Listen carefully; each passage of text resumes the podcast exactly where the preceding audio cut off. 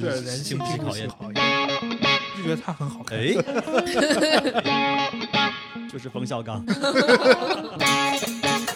对，也是妈妈的话。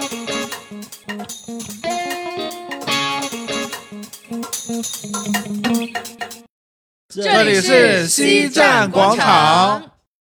好，各位听众朋友们，大家好，欢迎来到这一期的西站广场，我是广场大爷。我是玉成，我是 Peggy，我是海豹太太。哎，这一期呢又请来了玉成、Peggy 和海豹太太。哎，海豹呢？海豹今天表示无缘参加，因为这期的节目他实在是没有东西可以输出了。好，我们这一期呢又继上一期聊完周杰伦这个 YYDS 之后，今天再录一期关于 YYDS 内容，就是音乐电视，一个谐音梗。我们今天主要想，嗯，从上世纪九十年代到两千年这段时间，在我们大陆电视上播出过的一些好看又好听的电视剧来切入来。聊一聊当时我们在看这些剧、听这些歌的时候，我们都在做些什么、想些什么，年代感拉满。嗯，然后我记得小时候其实不会像现在有那么多平台，就很剧荒。然后有一些电视剧的时候，其实就会看得特别认真。是只有这些电视剧看，所以非常仔细、非常认真的去去呃去看完它。对，然后我觉得那个时候其实它电视剧的价值输出跟现在差异也是非常大的。嗯，就是嗯有一些。年代同频感可能反而是我们不了解的事情，就比如像孽债啊，就讲的就是说知青他们回到上海之后，然后他们在当地的孩子来到上海去找他们亲生父母，这一段过往会有一种很很莫名的相似，是因为身边也会有这样的亲戚或者家庭环境里边会有这样子的事情发生，嗯，所以呢，就是这种这种感觉很很特别，在他们的故事里边是能找到一些自己家里人的影子的。因为我们是在上海嘛，所以我们在做这一期选题的时候，可能第一个想到的就是和上海有关的、和上海这个城市语言文化有关的一些内容。就是就是第一个，我就想到了《孽债》。虽然这个电视剧是很久远以前，大概三十年可能都有了，但是印象还是很深。包括他那个影片，就片头片尾曲的那些画面，我都记得很清楚。然后，因为当时自己也是很小的。就可能最大的感觉是啊，为什么会有小朋友这么惨？父母会离开自己，就是说生长的地方，然后完全就不管。虽然可能当时不太看得懂，但是可以和这些小孩共情。对，就是会有那么点共情，就完全不能想象。然后后来长大之后有工作经验，会发现哇，成年人的世界满满的无奈。这个剧呢，当时是同名小说改编的，作者是叶欣。叶欣现在我不知道现在还是不是在任啊？之前是上海大学的文学院的院长，嗯，也是上海这边可以数一数二知名的作家了。九五年开播的这个电视剧，主要就是说了一些当年上海的一些知青下乡到云南那边，后来又返程，这些情感上的纠葛、伦理上的纠葛，引发的一些，我觉得应该算是一个悲剧故事吧，一个时代的一个烙印。嗯，我不知道算不算伤痕文学，但是这段记忆应该是蛮创伤的。它是以每个家庭的一个小单元的故事来综合成它整条的一个电视剧的一个故事链。就像有一本小说非常难读，就尤里西斯的小说，嗯，然后是非常难读。它讲的虽然都是一些很微观的、很具象的小的细节，但其实你真的能感觉那个时代背景下，就是知青的生活，包括他们从两个城市之间的这种切换之后要去割舍和无奈的地方。对，就是就大时代下这种小人物的故事，其实是非常的。有趣的，嗯，最抓人的。对，其实我都不是很知道，就是当时知青是在一个什么样的时代背景下会产生的？是知识青年下乡学习、学农、学工。然后因为那个时候没有计划生育，所以说还没有实行的时候，每每家就是我们父母那一代，他们基本上都会有三四个小孩，然后在当中会有指标性，一定要有一个。至少有一个或者是两个去，一定要去到那边。如果没有完成这样指标的话，也会影响到其他的呃兄弟姐妹在上海的工作，或者说，嗯，对对，这个这个其实是当时有这样的一个政策。真的吗？对，真的。那可能因为我们家大概每一个都就每一家都生的很少，对，就就你们可能比较特殊一点。对。那 Peggy 和玉成，你们有遇到过身边这样的情况吗？有啊，就我妈妈那边还生的比较多，就是好几个都是上山下乡去的。嗯。也也是到包括偏远一点还是周边？有黑龙江的这一块。对，上海好像就特别的特殊，它基本上都是去到云南和黑龙江，就最最偏远的地方。对，嗯。然后后来的话，确实就是我那个那个二妈妈，反正就回来的时候，她是嫁到那个黑龙江的，现在就是一个黑龙江的这个老公，就定居在黑龙江啊了，还是现在在上海，就是他们现在还是回来上海整个家庭又迁回上海。啊，对。嗯，嗯，但是是也很嗯奇怪，就是他们两个就现在是住在上海，但是他们的小孩现在就是还在黑龙江，就是有时候就来回跑来跑去。嗯，哎，所以他们是在什么样的情况下是可以回到原来的这个地方？其实他们回来是有一定代价的，就是有一些甚至也回不来。嗯嗯就是他们的，我听说哦他们回来的代价就是说，呃，如果你在那边结婚的话，可能你就不能回来了，你已经是那边的落户了，嗯。然后要要等很多的政策或者很多的批文，然后因为它要限制，因为其因为其实当时从上海过去，也有一些原因，是因为是需要有一些重工和好的科技的输出和文化的支持到辐射全国，嗯，所以说政策上更倾向于你其实留在当地。嗯。如果所以说你在那边结婚的话，可能你就回不来。但是如果说要回来的话，你也要去放弃一些在那边可能原来有的福利嗯啊、所以这是要有取舍的。因为我印象很深，是我呃我姑姑就是我爸爸的姐姐，当时她去的是蛮远的，就是在云南。然后嗯，这个 story 就是就是她在那边遇到了真的真爱，但是因为有家家里边家族这个压力，然后回到上海之后，她的恋爱的对象就没有办法割舍这段感情，是在云南当地的一个小伙子，然后就为了他而殉情。嗯，对，这是一个很，就是对我我我印象很深，小时候我姑姑到现在也很难忘这一段感情，所以我们嗯都会知道。所以他但是现在有结婚生子吗？有有有有，嗯当然有开始自己的生活。我妈妈这边也有，然后但是他们是一个 相对励志一点的故事，比较幸运啊，我觉得比较幸运，这样的比例不是特别多。嗯，是我妈妈的姐姐，她是护士，然后她去呃安徽那边是帮助安徽当地的等于地接市的一些医院去做一些这样的医疗工作，然后就遇认识我大伯，我大伯是那个时候的骨科医生，后来在那边其实已经结婚，但他们很幸运，结婚之后还能回上海，嗯然后我大伯就来到上海，就生活在现到现在为止，所以我觉得，哎，这也是一个蛮不错的一个故事。就我觉得他们幸运有几个方面吧。第一，他就没有去到很远，安徽相对于上海比较近。对对对。第二，他们的职业都是医生，嗯不嗯管再怎么样，都都是一些高学历、高高素质的阶层，嗯所以相对来说差异撕裂感没有那么大。对嗯但其实这一段呃时代经历，其实还是有蛮多悲剧的。当时有一个嗯禁片叫《天域》，不知道你有没有看过？哦，啊看过，就是李李小璐演啊的，他就是对一个知青，当时为了能够回城，他其实嗯甚至甚至要要很有很多潜规则。嗯嗯对，有很多条件。那边其实到了下面下面出去的人，那些其实都是很想回来的，但是你回来的代价其实还很大。上上下下很多年以后，其实家族里面的这个感情也会淡薄，嗯就包括我们那时候就那个电视台还会放的那些老娘舅，嗯到了后面也会有一些社会问题，就是下啊那个上山下乡的这些知青回来以后，房子的问题。嗯对，就是家里面到底要怎么安置，或者是要分这个房，就会闹出很多的一些家庭矛盾嘛。你说这个有错吗？还是一些人性的东西？就就在这个情况下，我会觉得都会反映很多问题出来。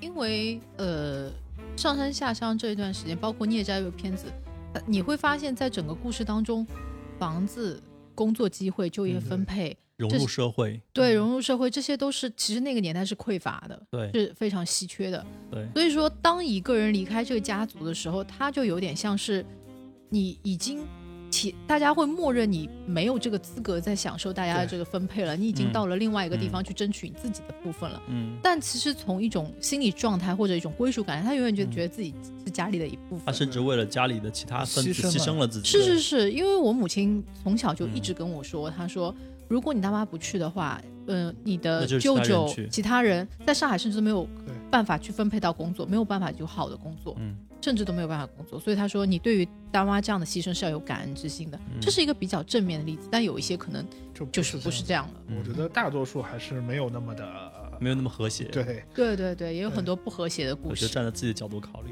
因为爸妈那一段确实是家里兄弟姐妹多，你说大家倒是分分这个东西，而且到了后面，特别是房价的上涨，你说大家其实这个东西还很敏感。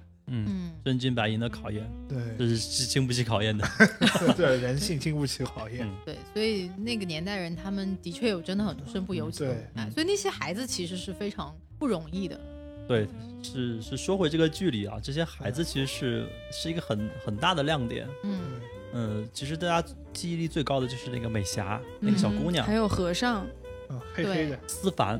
嗯，我现在都还记得那个名字，我没有去专门在做功课去看他们都叫什么。但是您说到那个和尚，我就想到了思凡。还有一个小伙子，就是融入社会很困难，最后就像一个小混混一样，但梳了一个郭富城的那种中分的蘑菇头，但是名字我就想不起来了。但他刻画那个人物的性格还是很清晰的。但是哦，这里面最像云南小孩的那个美霞，反而是上海人。嗯嗯嗯，好像就觉得她很好看。对对对对，就是好，好像是觉得他们都都不是专业演员，都不是，都不是专业演员。哦，他演的真的好，说哭就哭，真的就哭的来戏化。尝试过去从事演艺方面的工作，但都不是很成功。这部剧呢，虽然是沪语的，讲上海的故事，但是呢，我当时看他的时候还人在西安，还没有来到上海。但是那个时候我知道，在我身边，这部剧已经非常非常的普及了，非常非常的被关注了。嗯嗯，所以它并没有受到沪语的限制，因为是那个时代人都是经历了这么一个东西。沪语好像也是一小部分吧，就是。它里面有好几个家庭，就是对比较多那种家庭里面父母之间的对话就比较会要讲沪语，尤其是好像那些妈妈在说一些不想让那个小孩听懂的话的时候，就会跟那个爸爸说一些沪语上面，像密电码一样，感觉就是他其实也表现出了一些自己的难处嘛，就是就等于说啊，你让他来这，那我们怎么办啊？什么什么。但是呢，他又不想让这个小孩知道，其实自己在这个家庭没有那么受欢迎之类。嗯。但其实小孩也很敏感的，就他或多或少看表情、对对对，是是是，或多或少从这个呃镜头的另一边，就是他会拍到这个小孩听到这些话的表情，其实就是也不知所措的一种情。我印象很深的有一个镜头，就是美霞她的从去到了重组家庭之后，就是她有一个弟弟，然后这个弟弟其实把他的。用刀片也不知道什么，就是伤到了他。嗯，他为了这件事情，他都没有办法，没有勇气去告诉自己父母，因为嗯，感觉在家庭这个角色里边，他是有等级之分，他觉得他自己是最低，被霸凌。对，就是有点像我们有什么事，可能就会直接跟父母说了，告状，类似于他完全都就压抑了自己的这一部分。对于那么小的孩子来讲。其实他是非常敏感的，对，听上去也挺心酸的。所以这部剧的那个主题曲特别让人印象深刻，那个非常深刻。当时 就是能被大家改编来当顺口溜唱的歌，一定是当时最流行的歌，张口就来。我们听一下，不然。好啊，好啊。美丽的西双版纳，留不住我的爸爸。上海多大。有没有我的家？爸爸一个家，妈妈一个家，剩下我自己，好像是多余的。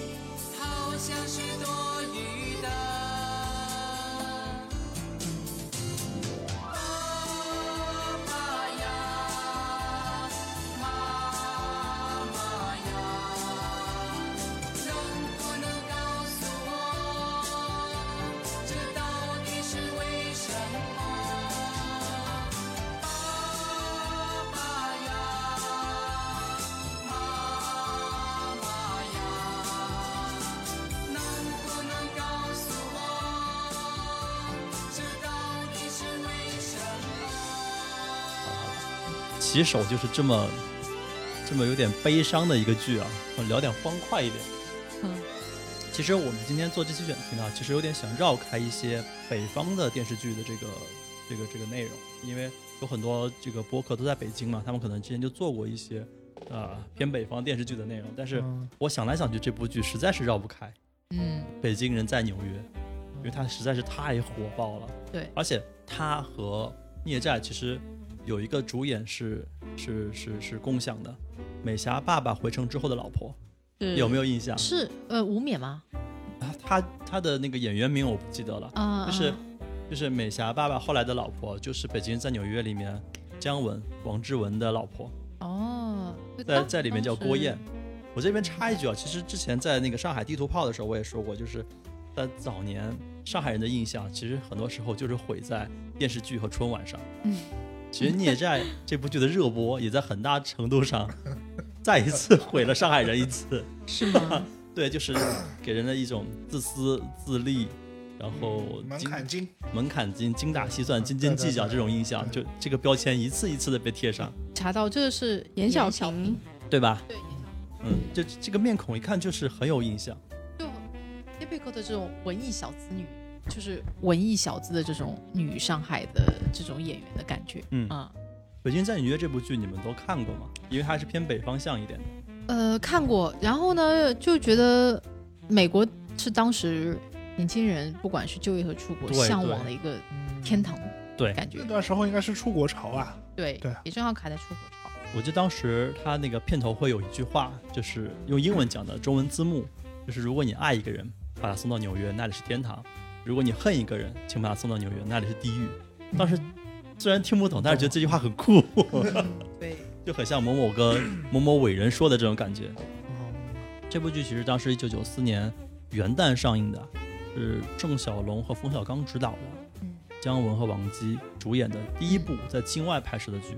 嗯当时好像也是耗资了巨额的成本拍这部片，但是它的回报可能都是数十倍的。然后它最明显的的一个从生活状态切换，就是他们其实在国内算是比较高知的，或者有一定的艺术家艺术家艺术家，对，啊，对对对。然后他们也是等于到了这个陌生国度之后，呃，一个大提琴大提琴家，家，然后、嗯然后跟他老婆两个人在餐厅打工，嗯，然后在工厂工作，就很很嗯典型的当时就是在美国工作的这样的场景。就等于说你要完全放弃在国内的所有基础，就当自己是一个异乡人，一个打工人，一个嗯最基层的奋斗者。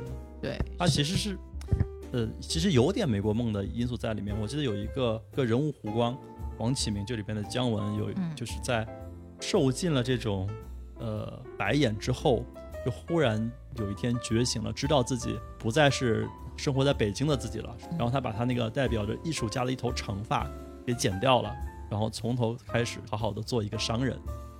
这种文化冲突，这种呃身份认同上的冲突，在这部剧里边体现的还是非常非常的到位的。而且这种冲突感其实引发了一个，其实当然这个是个永远的话题，就是钱到底能不能给你买来幸福？因为王启明在当中有一个阶段，就是他其实是暴富了，对对，但是也并没有获得他初始的渴望的那种感对的，嗯。其实我已经不太记得这部戏里面的人物关系，就是那他后来跟他的妻子关系还好吗？呃，好像是并不是很好。它里面有一段商战的戏，就是他到美国之后和自己的妻子离婚，他的妻子就和他的一个竞争对手结婚了。那这个竞争对手原来是在他工厂里打工的，嗯后来他们两个就是此起彼伏，一会儿 A 好了，B 破产了，一会儿 B 好了，A 又破产了，就这种在同一个行业里面相互竞争、相互搏杀的这样一个过程。那这个阿春呢，就是这个老板娘，阿春就是最初他们到美国的时候，呃，去打工的那个餐厅的老板，然后他和这个阿春之间还有一段感情，感情的这个这个分支。嗯嗯，感觉这个故事也是，但是后来有细想，我说九四年拍的，九零年初去美国，国内的艺术家，那应该就是损失最大的那批人呗。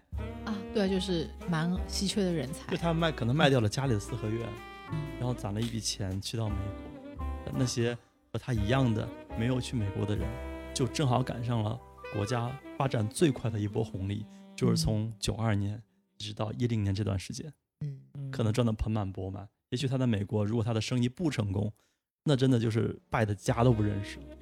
对啊，九零年能出国的，那肯定家里嗯还是有底子的。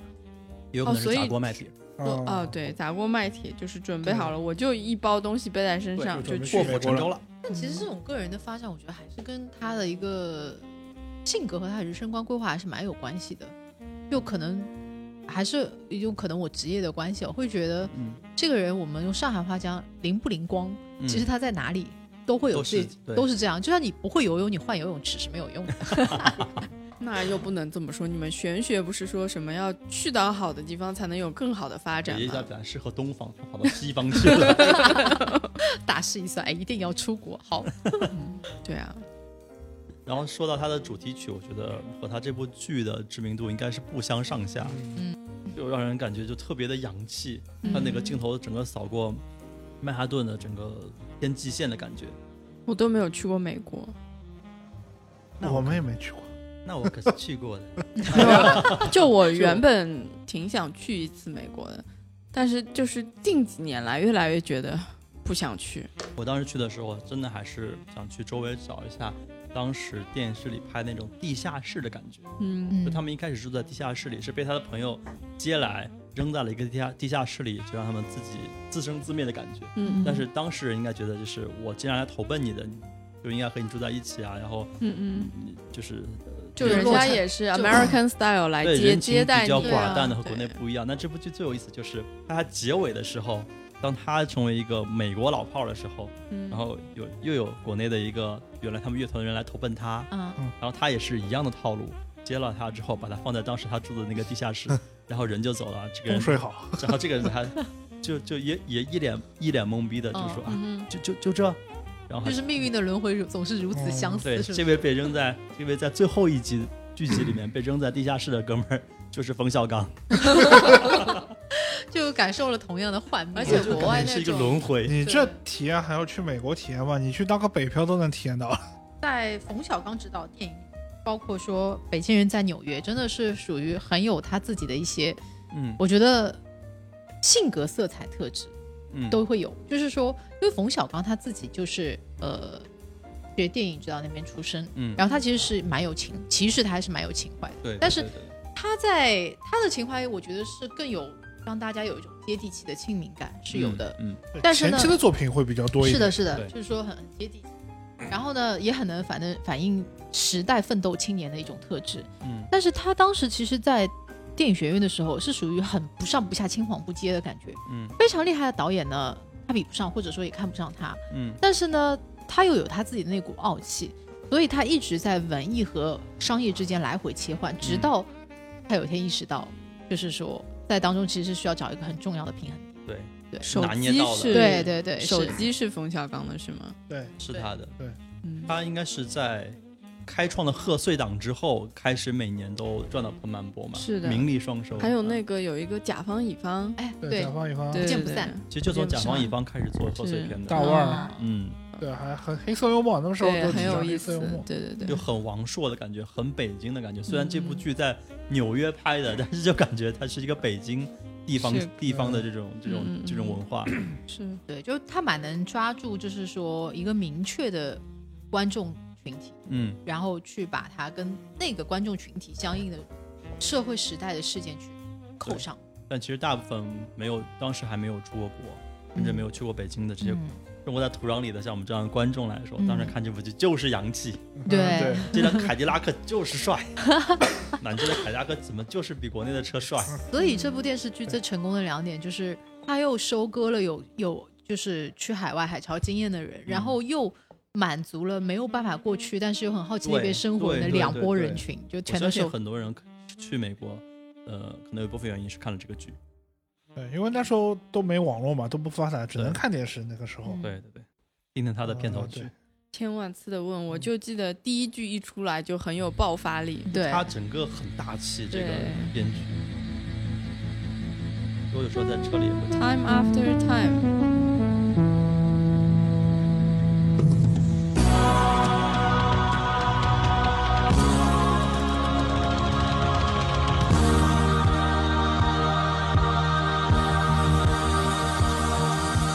千万里我追寻着你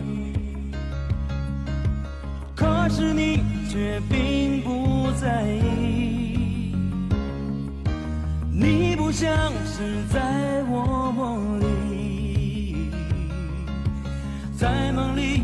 是我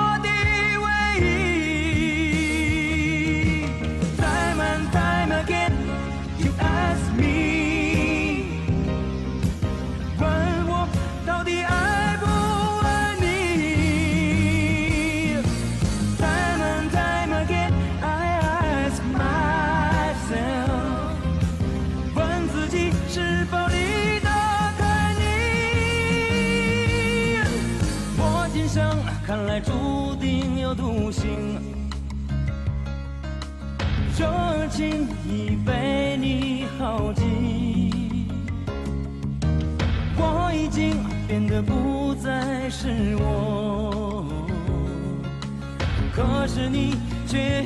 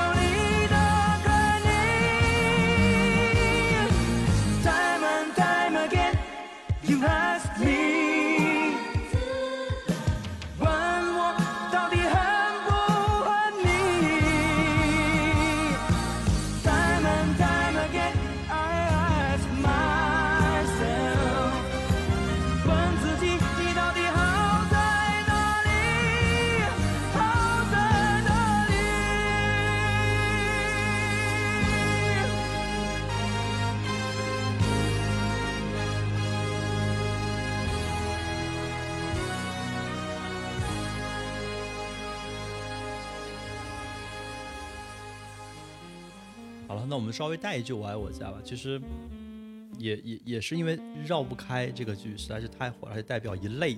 你当时看的时候没觉得这部剧有那么厉害，但是过了好多年之后，发现竟然没有被超越，就觉得好像还是挺厉害的。嗯，情景剧，情景剧，我记得印象最深的那时候接触情景剧，要不就是《成长的烦恼》，第二部应该就是《我爱我家》了，那我应该是先看到《我爱我家》，是吧？对，可能内地就是译制片进来的没有那么快。嗯上海的上海会比较快。当时就是有可能就是上海电视台或者大概就是七八个频道，他们引进的片子就是那时候还有什么辽宁那边，反正我们小时候看的动画片的很多都是辽宁这边译制的对，然后就是这样感觉是一个配给制，然后引进过来分配给不同的地方台去译制。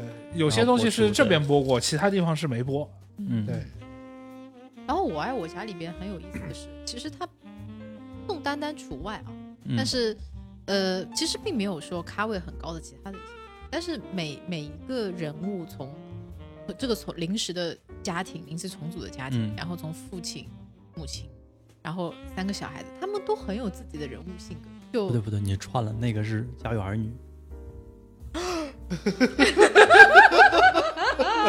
我在想什么？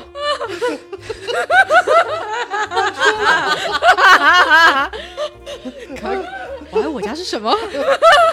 我爱我爱我家家是那个文心宇，老爷子，老爷子，我也看，我看，我可以，我可以，我可以。梁天，嗯然后关凌，然后哎哎，我记得我爱我家看到后面就是他们是不是结束了之后，就有工作人员把后面的场景就啊拆掉的那个对对对他景就那个他等于是一个摇臂就摇出来整个观众的这个坐在哪里，然后再翻剧对，他其实就是现场在录的，哦，对他其实那个感觉更像是看话剧。对的，嗯，那个很厉害，情景话剧对。后来我我是长大了以后才知道，有可能是那种小时候看的美国的那些情景喜剧其实是假的，嗯，是吧？就是他们是放那个罐头笑声。啊，对对对，是这样子的。那反而我爱我家他是真的真的是这样子的就其实对演员的要求非常高。对，那就等于一镜到底，他中间会有会有休息，但他嗯，不是说你这个没录好才休息。对是对对，对就要看话剧就。当然小的时候看这个只是在抓他们，就像看小品在抓梗，嗯。啊，但是后来再去看他的时候，觉得他每期的选题其实是蛮犀利的。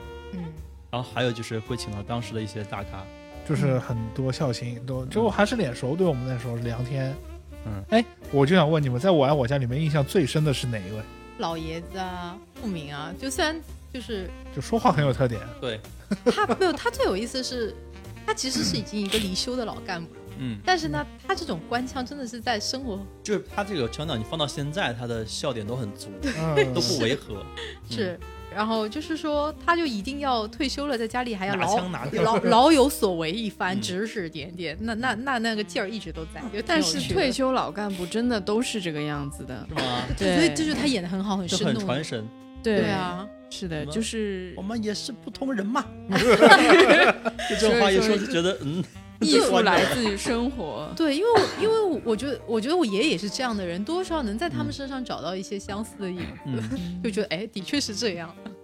我党员要怎么怎么样嘛。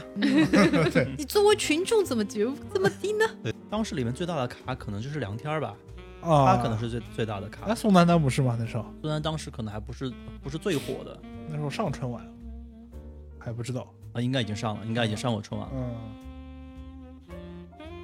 那后来才知道，那个《我爱我家》不是她老公不是杨立新老师嘛是梁立？新他还参加过很多配音，对对对，对陈蝶衣好像就是他配的，就《好厉害姬里面的蝶衣是他配的。然后因为他当年啊，就长得过于的清秀俊美，所以在设计这个角色的时候，给他加了一个巨大的方框眼镜，哦，就是为了遮他那张脸。他说，不然的话，观众会觉得他长得太好看了。嗯，哦是吧？还有对这种故事，对包括后来被翻红那个葛优，啊。季春生同志，他当时是因为在在北京拍《活着》，然后嗯。临时串戏过来就拍这个，所以他的那个人物状态就是《活着》里面那个状态。然后这部戏里我还最早接触到了谐音梗，我忘了是爷爷，好好像那个爷爷就在唱那个夜夜想起妈妈的话 那首歌，爷爷，对，爷爷想起妈妈的话，对，这这这个歌词当时也是被很多对被很多对，拿来用的。就是第一次是那个接触到了谐音梗，就觉得很还蛮搞笑的。然后这个剧其实也是有很多个主题曲，我们就就用它其中一个吧，传唱度比较高的。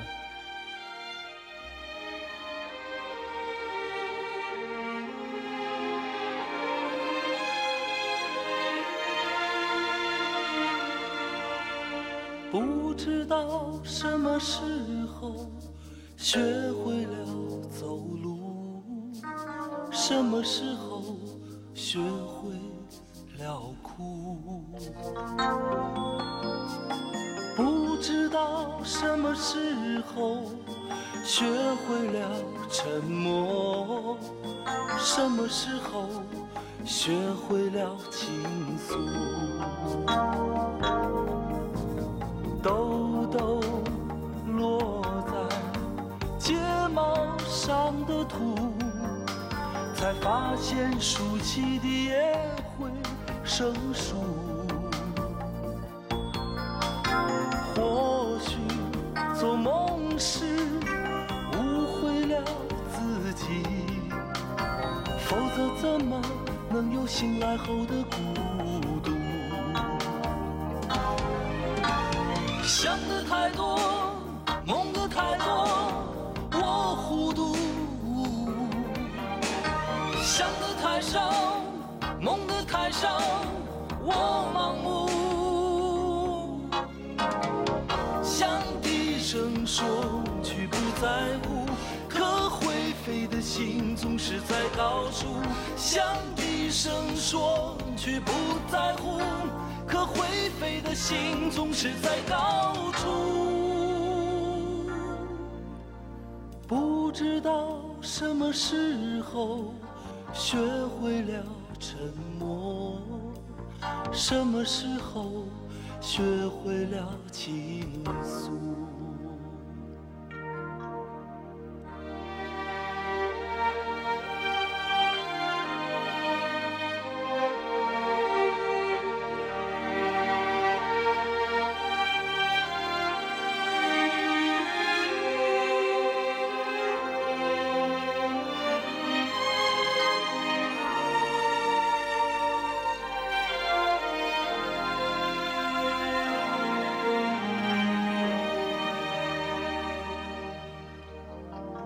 不知道什么时候学会了走路，什么时候学会了哭。不知道什么时候学会了沉默，什么时候学会了倾诉。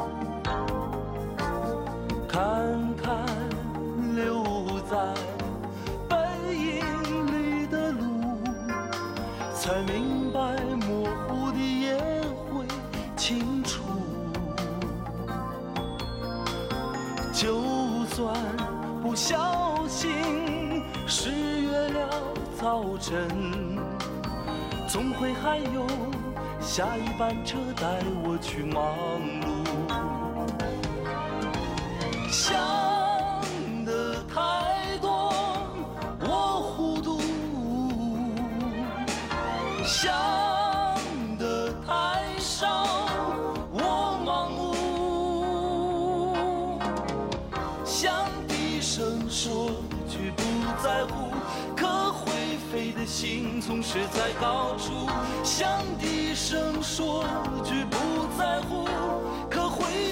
心总是在高处。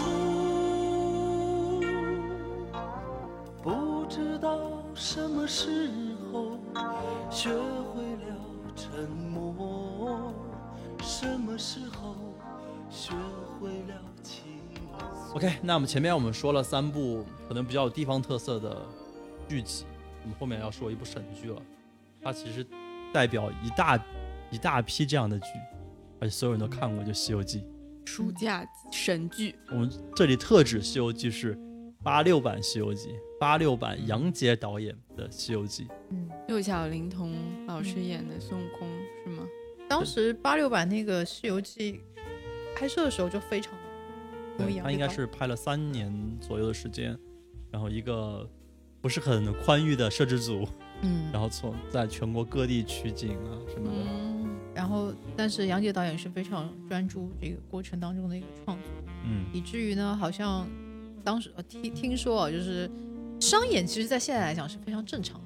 对，但是在那个时候，其实商演是不太合适的，或者会影响一些拍摄。会有政治正确、政治错误这对这对对对。对对对，会有这样。的，但是也有也有，的确在那个时候，因为《西游记》实在太红了，尤其嗯是很受欢迎，就邀请唐僧啊，还有他们的徒弟一起去走穴，你说到 真好有画面感。你说到唐僧，他里面真的换了三个人，但是我小时候真的没看出来。是后面才知道有三个人吧？但你后面看是那为什么会换呢？就演员不一样，不知道。对，许绍好华还有像除了许谁绍华之还有演到一半他就去读书了。哦，对嗯任性的唐僧，嗯，中间还有一个名字不记得，然后就迟重瑞，对有对对是三个唐僧有三个唐僧但是小时候看的时候没有觉得他们啊 是换过演员。小时候谁看唐僧啊？都看猴子 那么一大帮子美女都不看，现在不是大家都后悔吗？对吧？对以前那么多美女都没看，那么只知道看猴子。我觉得猪八戒也挺可爱的。对对郭德纲说说，呃，哥，郭德纲说说在在这个蟠桃园，猴子定住了七仙女，最后竟然还是只是为了去偷桃子，所以说猴子就是猴子。就当时在看剧的小朋友，看剧的我们，对啊，其实就只关注猴子。长大。后来我看采访，那时候杨洁导演说：“我这里面什么都是妖精啦，都要长得好看，你把我全国最漂亮的，小姑娘都挑过来。对，对，对，他们那时候只知道看猴子。是 当时为什么妖精和玉树仙女。精啊什么老鼠精啊啊，对对。女儿国它都是要求，因为它里面有很很很多的唱段，嗯第一你要会唱，要跳。第，二你要长得好，第三要会跳，第四就是第四可能没有那么重要，就是你要会演，那他可以临时培训你，但他那个培训也是很很严肃的，很。包括这一版里面出了什么最美嫦娥，对，我觉得去那部剧应该都都有一些特色的。对的，包括里边的观音菩萨，嗯，叫左对对大兵，他是经常和毛主席有交往的一个演员，嗯，但我会觉得，就那时候的制作，就是真的是看人来选角色。你那个观音菩萨，我就觉得特别的慈祥，就是他这种气势就是观音菩萨。就是观音啊，对，就是你你脱下了那身戏服，就是他也会参加也像观音对，也像观音。就感觉很就有佛像。对对对对，就就特别的那时候选演员特别的慎重哇。然后那个嫦娥也是，就是你去看她的表情，也是那种又有点幽怨，又有点冷冰冰的那种，但是就是很很漂亮很。到位，很传对神，对很到位很传神人选的很准。然后玉兔精是那个李玲玉老师是吗？嗯嗯对嗯，还是女儿国，她好像一人分饰了好几个女儿角色国国王。是朱琳，嗯，哦哦，也是超美。嗯我印象很深是我们大学的时候心应用心理学做过一次冲突性课题，就是《西游记》里边的唐僧，他到底有没有爱情观？有没有？其实后来我们还把戏，其实最经典的一段就是他在女儿国，嗯，你们大家就是关注在这里，对对女儿国那一段，女儿国那一段他到底，是怎么想的呢？其实有很多细节，你们现在还是可以回过去看的，绝对不是我们后面的人歪歪的。嗯唐僧其实，在见到女儿国的那个国王的时候，国王的时候，其实已经动心了，已经被、嗯已经被渗透了。为什么？到最后，其实，呃，唐僧他第一次，你你们去关注一下一个情节，他第一次跟女儿国的，就是国王去行礼的时候，他是一个出家礼，就嗯是双手合十这样子。嗯然后，但是他从女儿国出来的时候，他行了一个俗家礼，意思他还俗过。这个还俗大家自己脑补是怎么还俗？就是说，有些人说其实是有发生什过什么，或者就是他心动了，嗯，但是他此事觉得是跟他无缘，只能给他一个还俗，嗯，然后就走了。但我会觉得，就是四大名著《西游记》，其实拍到现在和那个小说到现在，我觉得其实还是最有争议的一部剧。就它很多的那些点，到现在大家都是还是会脑补出很多不一样的剧情，就包括嗯六耳猕猴到底是后面跟西藏取经的到底是真的猴子还是假的猴子，对吧？很多的一些点在里面。首先它没有把整个原著拍完，对它，不是一个完整的剧集。嗯，第二呢，它里面的很多人物经历和原著是有差异的，就是嗯就就拿第一第一男主六小龄童老师 那个孙悟空来说，他其实的原著里的形象其实其实更吻合的是周星驰的那版，啊，对，就就身材又矮小，面容又恐怖，是一个嗜血的啊就是像妖怪。嗯他那个电影里面的那个角色，对，嗯，但是他电剧集里面 更像是一个精灵，对，嗯，说是小说里面更黑暗啊，反正哪一段啊是狮驼岭啊，对，狮驼岭那段就对特别的遍地是白骨，嗯，然后人血流成河，但其实还是大家都很希望能有拍摄，哪天能在荧幕上看到这对，幕，还是希望看到对。原著的，尊重原著的，对，嗯，但八周版《西游记》其实就是个打怪升级，对，而且这部《西游记》，我感觉它就是很面向青少年，广大的青少年，它就是一个少就比较年向的、正面儿童向的这个对东西，对嗯，包括后面针对这个同一个那个，就是美猴王这个角色，后面又不断的会出嗯，各种呃卡通啊什么，对，我觉得他最儿童向的，除了整个人的造型之外，就是他们的人物关系。嗯。他的人物关系是比较干净的，包括包括天庭的关系、嗯，凡间的关系，它是很干净的。好人就是好人，坏人就是坏人。是的，但其实原著里面，妖精和神仙的关系是非常复杂的。对对对，所以都说有冲突很多。后台，对，甚至很多妖怪这种，呃，有说是神仙还是就是靠那个人参果，就是吃小孩儿这种东西，对，甚至神仙有一些是要利用妖怪达成自己目的之类的。对。对对。嗯它这种其实刻画的是很深刻，它是一个嗯。完全成人向的东西，嗯，甚至因为它过于反映现实，嗯以至于它不能用真人来表现，只能用这种鬼狐仙怪来表现。嗯，但我会觉得后面的改版的《西游记》是不是因为八六版太成功了，所以其实后面按照的套路，按照的套路其实还都是一个打怪升级，也没有从其他的角度去刻画另外一个不一样版本的《西游记》。我觉得有两种嘛，一种就是嗯，八六版的这这一版太先入为主，对有印象。还有一个原因就是，基本上大家都没看过原著。对，而且有有真的能拍出来，也不一定能播。嗯，这倒也是，哎，这倒也是。嗯，没法过审。但嗯但其实你像你说的，如果真的把那个原著中的《西游记》拍出来那个样子，你看张纪中版的就是那么丑，嗯，其实大家又会被骂的狗血淋头。对对对但那个造型确实是有点看不下去，太恶心了。他说那个不是猪八戒，那就真的是一只猪。对，其实哎，张纪中那版其实还是蛮有特色的，相对于其他版本。是的，是的。张纪中其实他翻拍所有剧，嗯，拍的时候都被骂成狗屎对，但都有他自己一个很鲜明的风格在里面。对，但是他拍完之后回过头来再看，嗯，比在他后面再反拍那些人嗯还是要好很多的。还是挺上乘的这些质量。就就觉得有可能是当时自己接受不了这么一版的出来。那这部神剧别的不用多说了，那它其实神 还神在它有很多电影、电视音乐也是做的很好，然后它里面有很多很多的插曲也好，主题曲也好，都是流传很广。除了我们片头片尾曲《港湾路在何方》啊这种，还有云宫音训音，嗯，嗯呃，这是一段有民族元素，但是也融入很多电子音乐，再包括其实电子音乐吗？是电子音乐哦，还其中还有一些什么像。女儿情、嗯嗯，女儿啊，情猪八戒那个最经典。猪八戒背媳妇儿，啊，对，那个太搞笑了。还有前段时间我跟我老婆在在在看一些小孩的姓名，然后《诗经》里面有一有一个就有一句就逃之逃之夭夭里面有一句叫说其叶真真，真真嗯就是枝叶繁茂的意思嘛。嗯我说哎，我我说这个名字也不错，叫蓁蓁。他说那如果后面再有小孩，是不是要叫连连和爱爱？就是深入骨 髓。可是小孩的名字不是应该等到生好了之后拿到了八字，再去按照八字合了之后再取不是来不及，生完了马上就要办户口，就要叫名字。没有啦，肯定有一个时间差，来得及可以去算好再再用。哦，取名很重要。哦要要听一下外挂吗？是吧？就最近正好是我朋友找我认识的嗯。道长起名，嗯。他孩子应该是四月份的时候生，嗯。然后呢，步骤是这样的，先拿到父母的名，就是八字，嗯，对，因为他起的名字不能去克父母或者影响到周围亲戚，有些讲究的，有些讲究连外公外婆、爷爷奶奶都要拿。这个就太顾及不到了，因为很多嗯。信息是不全的，嗯。对父母的至少生肖肯定要拿到，嗯不能去嗯刑克到他生肖。嗯然后呢，虽然时间没有对，就是时辰没有到，但是有一些就是说在这个月份里面还是可以推算的。然后当你生出来的时候，把这个八字给给给到，基本上他在很快的可能几天里面就可以给到你，然后就可以上户口。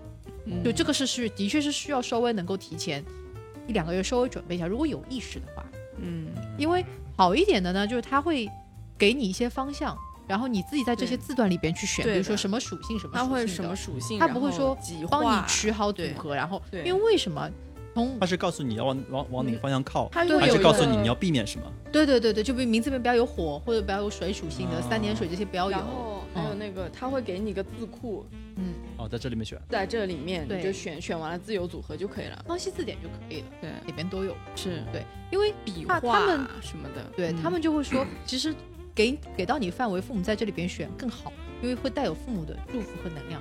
嗯，好，对，这一趴是送给大家。那说到《西游记》，就不得不提今年下半年哦，这是什么梗？啊，你不知道这个梗吗？我不知道。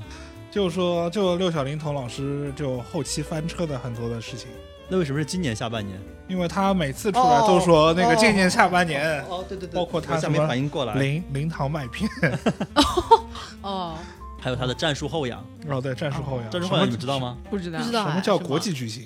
什么叫国际巨星？我问一下在场的各位，你们有人没有看过我演的这版孙悟空吗？有的话请举手。现场没有人，没有人举手。对，现在知道什么叫做国际巨星了吧？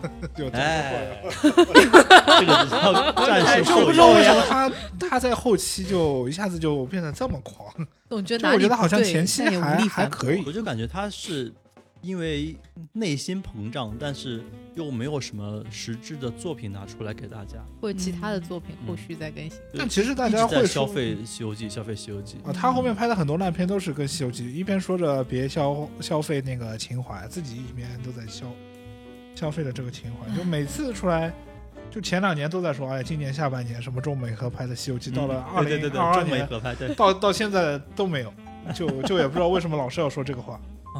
啊，那不然我们就在结尾的时候听一下他们的这个主题曲。好啊，好呀，我们今天的内容就先到这里，然后希望我们这个小小的系列可以勾起大家对九零年代内地港台电视剧的一些回忆。嗯，好，那我们也谢谢各位嘉宾。好，我们今天先到这里。谢谢大家，拜好，拜，谢谢大家，拜拜。